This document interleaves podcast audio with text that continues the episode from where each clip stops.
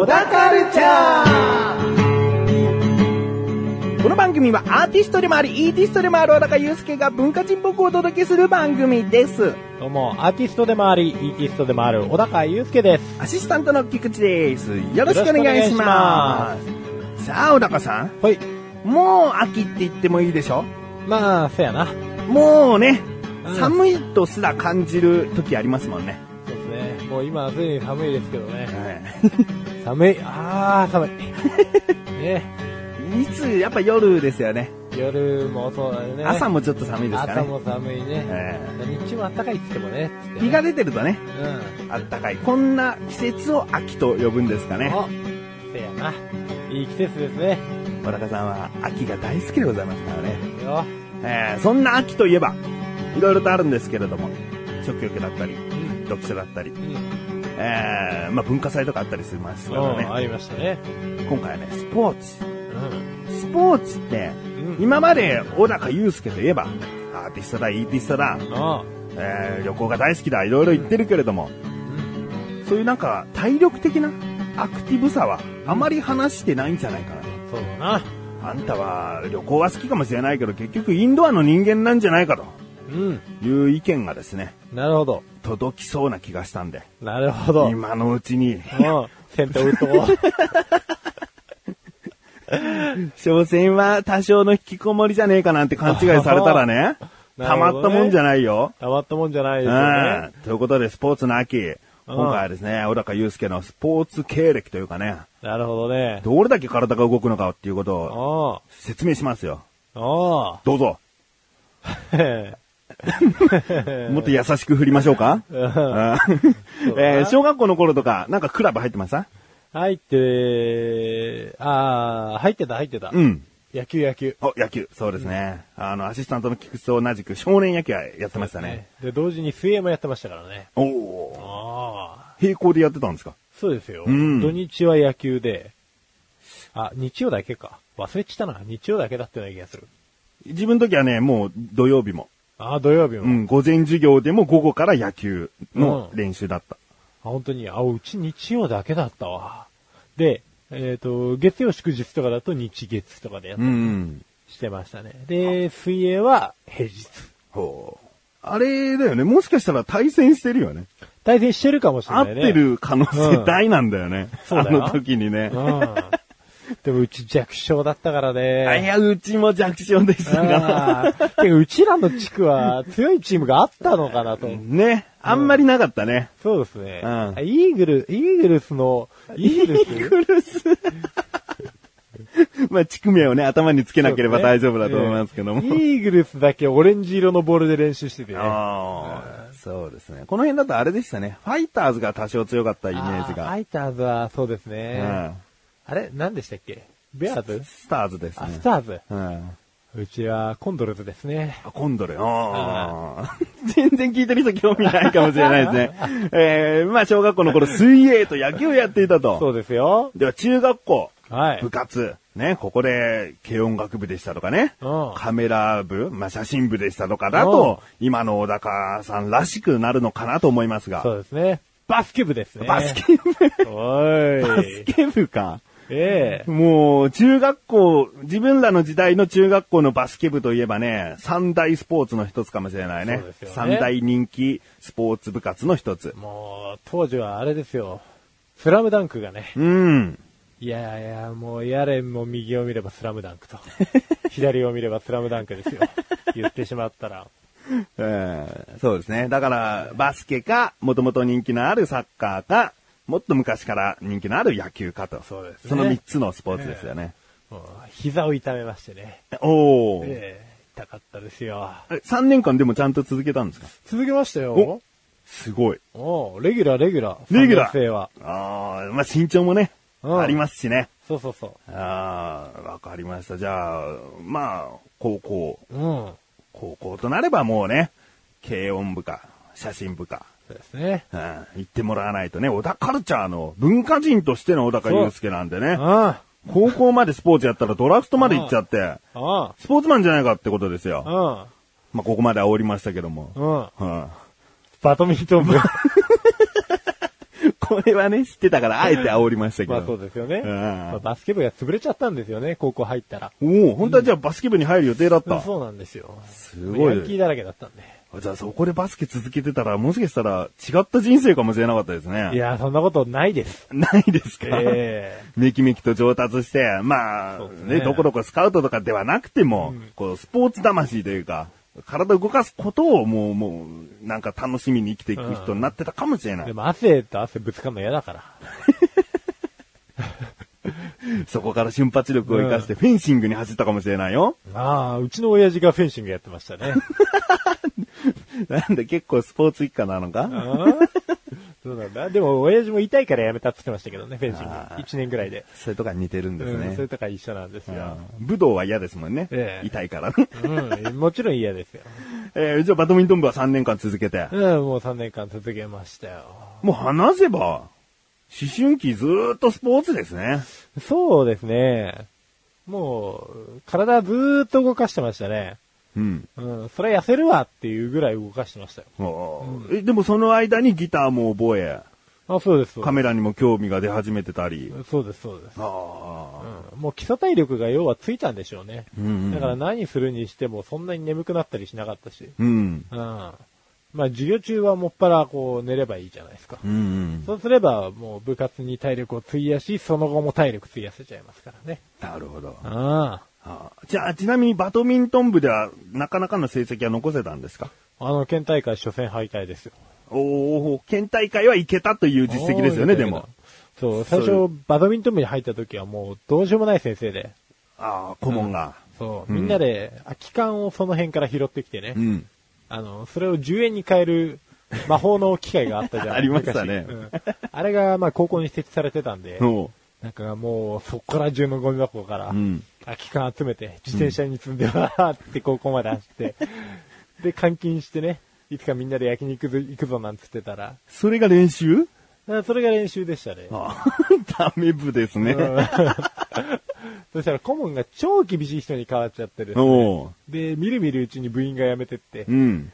二人ぐらいになり、うん。二人？えそうですね。二人になったの？そう。で、後輩が入ってくるまでしばらく二人で。あその年代、まあ3年なら3年が、小高と、あと二人。そうですね。はあまあ2年の時ですね、それは。で、3年になったら後輩が3、4人ぐらい入ってきて、うんまあ、すぐ1人辞めちゃったんですけど、うん、で、やっと5人ぐらいだから団体戦とか出れると。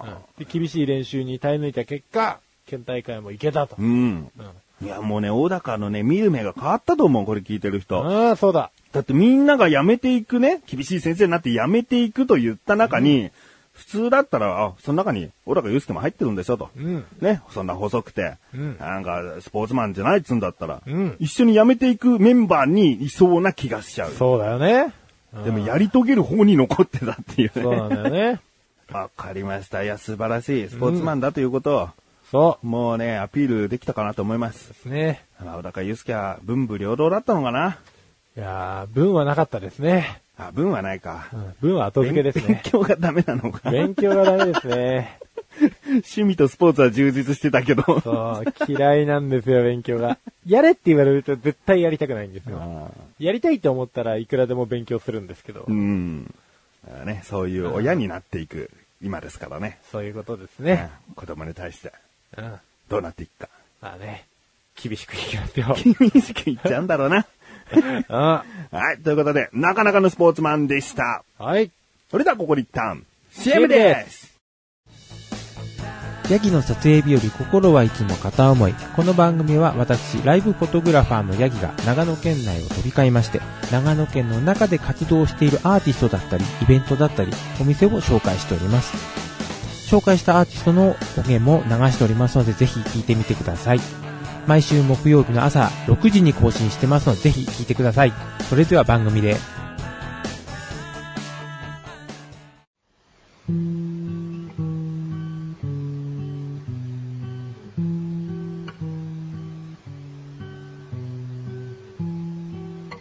小高郎の料理教室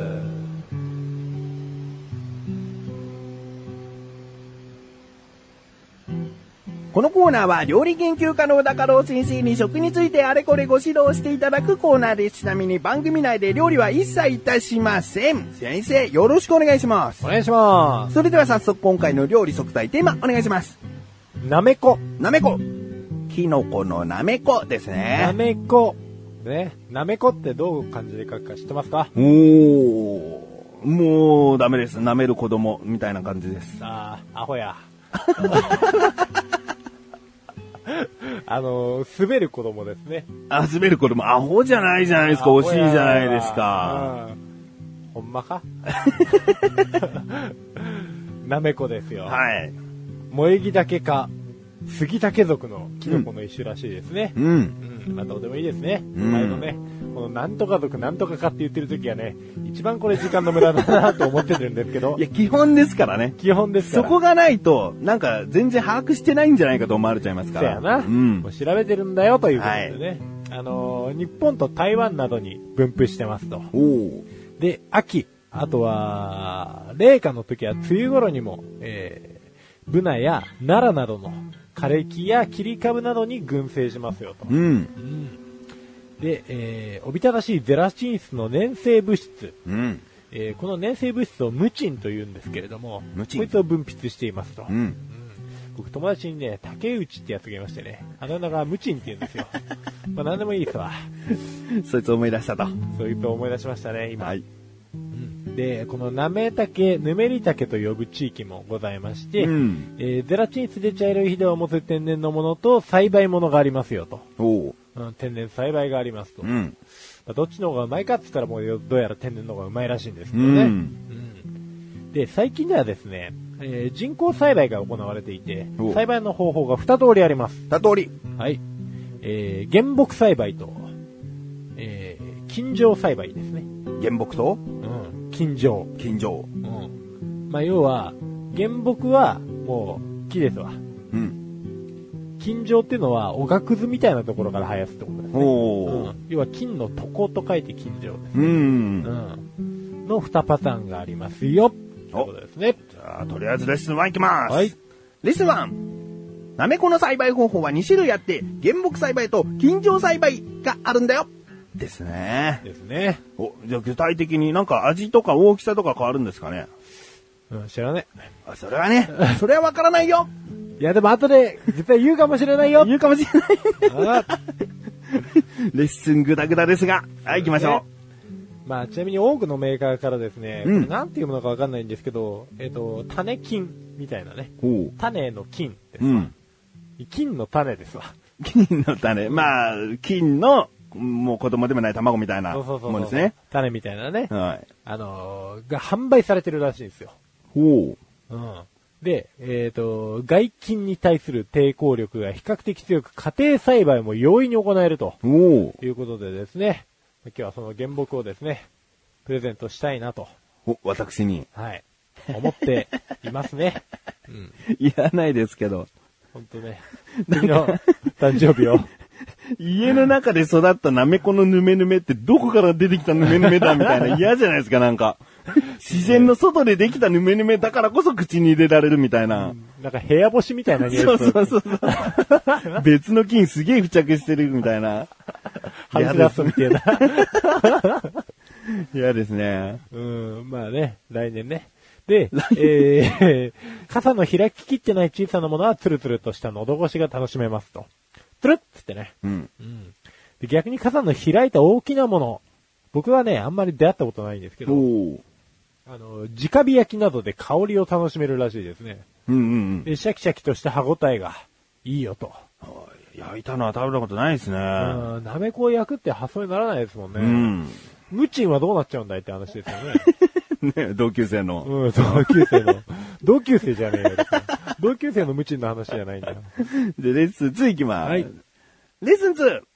小さなナメコは、ツルツルして、喉越しを楽しめるものかもしれないけど、大きいものは焼いて食べたりできるらしいよですね。はい。ということね。うん。うんまあちなみにですね、原木栽培の話に戻るんですけれども。お戻ってきましたよ原木栽培の場合ですね、えっ、と、通風があり、えー湿度が幾分多め、水はけがいい、比較的明るい場所がまあ、栽培に適してますと。うん原木栽培をするならってね。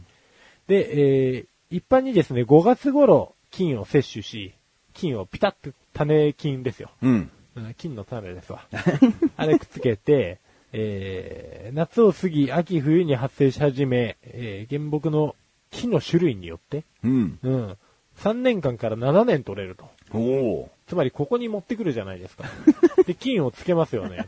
もう3年から7年なめこが、なめ こに困らないってことなめこですかに困らないんですよ。おー馬鹿にならないですからね、3年からな7年間分のなめこの代金って言ったらもう。言ったらね大し、たまあ年に何回買うかわかんないですけど、今。そうですよね。そんななめこなんですけれども、非常に体にいいですから。うん。うんこれを取らない手はないですよ。うん。うん、心して聞いてください。主成分はほとんど水分ですと。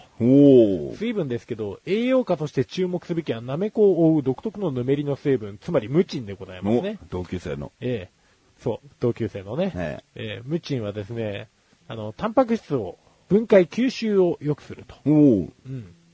働きがありまして、胃や肝臓をいたわってくれますよと。うんうん。で、腸内で糖質を積み込んで吸収を抑え、血糖値を急激な上昇を防いでくれると。おお。だから年配の方でね、こう糖尿病なんかになっちゃってる方なんかはもうなめこぶち込んどきゃいいわけですわ。なるほうんど。。ごめんなさいね。私、これ女性の方も必見ですけれども、うんあ必聴でございますけど、腸をきれいにして便通を良くする働きもありますよと。おお。あー全然普通のキノコを食べるよりもいい栄養分が摂取できるかもしれないと。そういうことです。レッスン3いきます。レッスン 3! なめこは他のキノコとは違って独特なぬめりがあることによってとても体にいい成分を摂取できるんだよ。ですね。はい。はということですね。しかも、レッスン 4! いお、早い。ガンにも効く それを聞いてからレッスン3行ってもよかったですね。うん。ガンにも効くんですよね。はいはい。あのー、他にも効くのはいっぱいあるんですけども、まずですね、順を追って説明しますと、えっと、ミネラル分カリウムも多く含まれてますよと。おで、えー、カリウムは体の余分な塩分を排出し、むくみを防ぎますと。うんこの辺まだ女性に売りの部分ですね。で、血糖の浸透圧を調整し、高血圧を予防する働きもありますとう。ん。で、他のキノコ類と同様、食物繊維も多く含まれ、便秘の解消や腸内の老廃物や有害物を排出させ、コレステロール値を低下させる効果も見逃せませんと。おで、最近では癌の発生や増殖を抑える働きもありますと。もう、すごいわと。すごいですけどね、テレビでやってたらうさんくせえと思うぐらいですね完。成と思うぐらいのなめこですよ。なんか納豆ダイエットブームみたいな、なんかそんな番組が作り上げそうなぐらいこうなんか都合のいい食べ物ですね。そうなんですよ。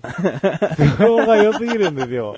こんなにうまい話があってたまるかっていうことじゃないですか。もっと、なめこ売れたらいいですよ。うん、だから原木買えばいいんですよ。僕はいらない。そしたら金の種買ってってあげるから。はい。あれはどうなんですかね？あの、金状はどんな感じなんですかね？あー金状はですね、結局今の主流は金状なんですけど、ほとんどが。なるほどう。ん、で、やっぱり金状の商品がほとんど出回ってて、うんで、原木の商品は、えー、まあ養殖には変わりはないんですよ。うん変わりはないんですけれども、そっちの方が高価な。なるほど。うん。じゃあ、栽培がしやすくコストが低めで生産できるんですかね？金まあ、状の方が。そうですね。ただ、原木買っちゃえば、3年から7年食えるんで。いらないって。えー今回のご説は以上ですね。はい。先生ありがとうございました。ムーンボイス。ムーンボイス？ムーンボイほずきゆき。桜木まどか。ス黒月亮が送るネットラジオムーンボイス。ドラマ掛け合いゲスト3人の好きなものと、それからとりあえずいろいろやってます。ムーンボイスは毎週水曜日更新予定。聞いてね。ブログはムーンボイスで検索それからそれから続きはラジオで。お高ましレビューこのコーナーは小高祐介があらゆるジャンルの中から一押しな一票選びレビューをかましていくコーナーです。それでは今回のジャンルをお願いします。小説小説。では作品名をお願いします。1984、1984。えー、では作者名をお願いします。村上春樹。村上春樹さん。おー。ーん、一昨年ぐらいですかね。ね新しめなやつですよね。えっ、と、そうですね。2009年って書いてあるわ。じゃあ、もっと前ですね。はい、1984。レビューかましてください。はい、1984ですね。まあ、2009年、2010年と、えー刊行されてまして、うん。要はですね、ブック1、ブック2、ブック3と、文庫本じゃないタイプですね。うんは、もう3冊。うんちなみに文庫本に関して言えば、ブック1が前編後編、うん。ブック2前編後編、ブック3も前編後編と分かれているので、つまり6冊ありますと。そうなってるんですそうね。ですね。僕は文庫で読んだんで、非常に買うのがめんどくさかったですね。えー別に一冊がすごく熱いわけじゃないんですよね。もうまとめちゃってもいいんじゃないかと正直思いました？そうですね。あのー東野圭吾さんの白夜行っていう文庫本をお持ちの方であれば、察することができると思うんですけど、あれぐらいの厚みに文庫本はできるのであれば、うんまとめられただろうと。なるほど。本当にね、お金がね、大好きなんでしょうね。まあよく知らないですけれども。出版社がね。そうですね、出版社がね。でちなみに、えーこちら1984ですね、もう皆さん読まれましたでしょうか？あーこれはね、読んだことはないんですけどねええ、あらすじすら知るのを抑えるために、こう、パッケージというか、帯というか、そういったところに何も中身のことを触れなかったっていう知識だけはあります。なるほどですね。まあそうですね。ただ、ちょっと書いたとしても、全く推測できないと思います、これ。なぜ6冊ありますしっていうのもありますし、話がですね、それなりに複雑ですが、めちゃくちゃ面白いです。おっと、僕、村上春樹先生はですね、ノルウェーの森っていう作品を昔読んで、うん。まあ大変つまらないなと、ううんん。思ったわけなんですけれどもうん、ただ、ノルウェーの森に関して言えば、一つだけそうですね、村上春樹の、えっと、エロシーンの描写が半端ないと。うん。もう、すごく生々しいと。うん。まあ、この話はやめときますか。はい、やめてください。ね。で、まあもちろんそんな描写1984にもちょっと入ってたりするんですけれども、うん。あの、なんて言うんですかね、ノルウェーの森でやってたのは、ものすごく村上春樹文学の、えっ、と、純文学っぽいような部分を抽出した作品だったんですよ。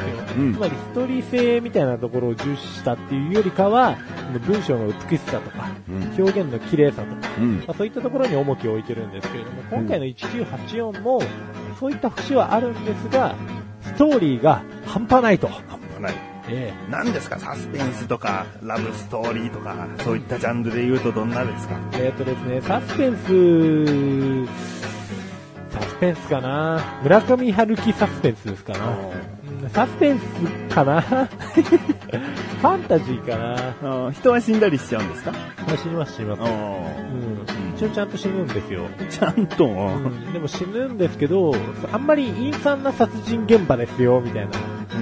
うん。いわゆるもう宮部みゆきです、みたいな。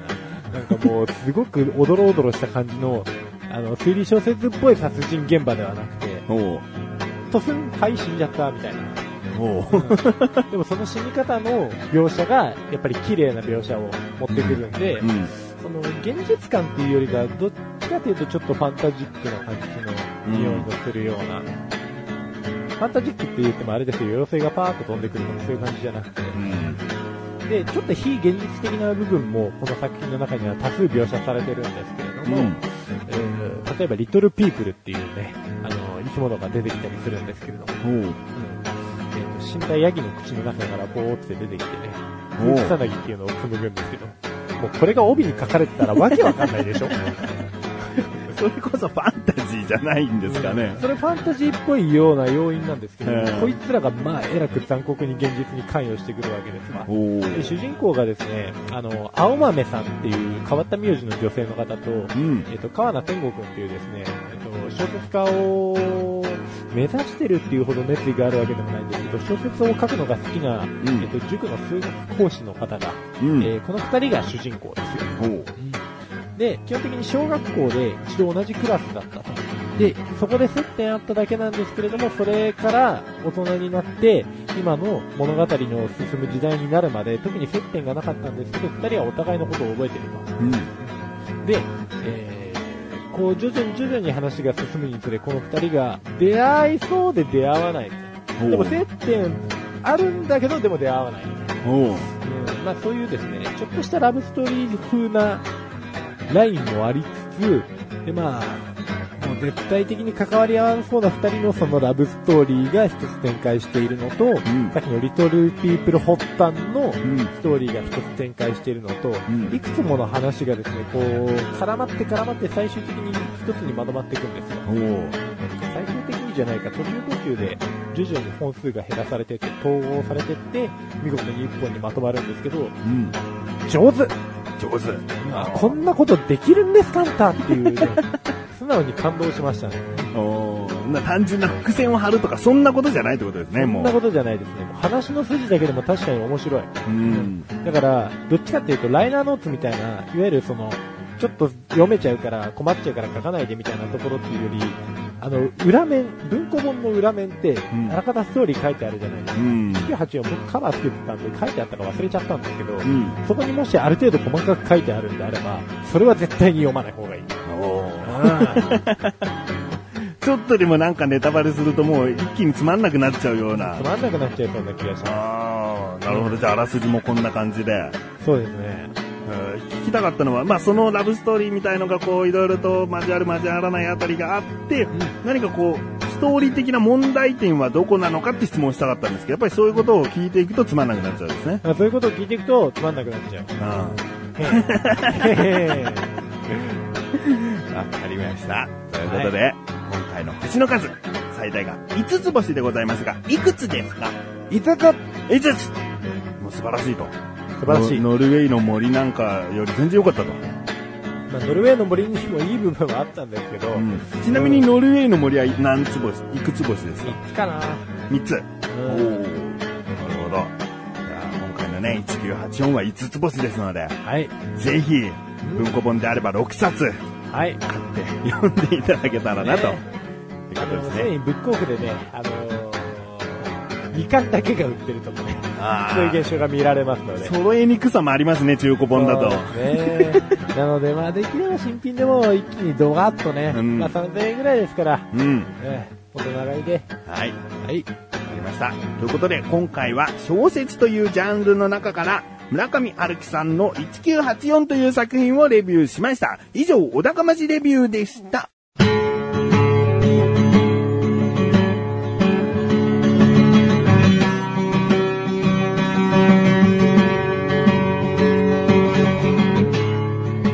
のお腹はい、ということで第94回も終わりを迎えようとしております。はい。小高さん、はい。もう次回はですね、小高祐介さんは一回日本を離れて戻ってきて収録となりそうですね。よ。ね。まあ、前回、前々回聞いていただいた方はお分かりいただけると思いますが、はい。ガム、ガムね、ってくると。うーまあね、もう存分に楽しんできてもらいたいっていう気持ちはあるんですけどもね、ええー、旅行に行かれる前に、うん。この小田カルチャーにとっての宿題といいますか、ソース焼きそばというね、曲をある程度、こんな感じかなってまとまってから、えー、もう存分に遊んできてくださいと言いたいんですが、お、いかがでしょうかね？お、お、ノの、お、おが脳になった。ああー。ー、ノー、ノー、もうグアムに行くことの方が頭でいっぱいのようですね。深くは聞かないようにします。こんな状況ですが、まあ、まだね、この2012年、ありますから、はい。なんとか年内中にという目標で、はい。ソース焼きそばも完成していきたいですし、はいまあ、とりあえずグアム行ってきた旅行のね、お土産話が次回聞けるんじゃないかなと思います。ね。ということで、いいですか？はい。?No, oh しかなんか言ってない気がしましたけど、いや、大丈夫ですね。いやーもう言いましたね。はい。小田カルチャーは2週に1度の水曜日更新です。それではまた次回をお楽しみに。さようだかさようだかまあ、今回は南山になりそうですな。お？ソース焼きそば。おー、曲ということもが、なんざ。南山ですわ。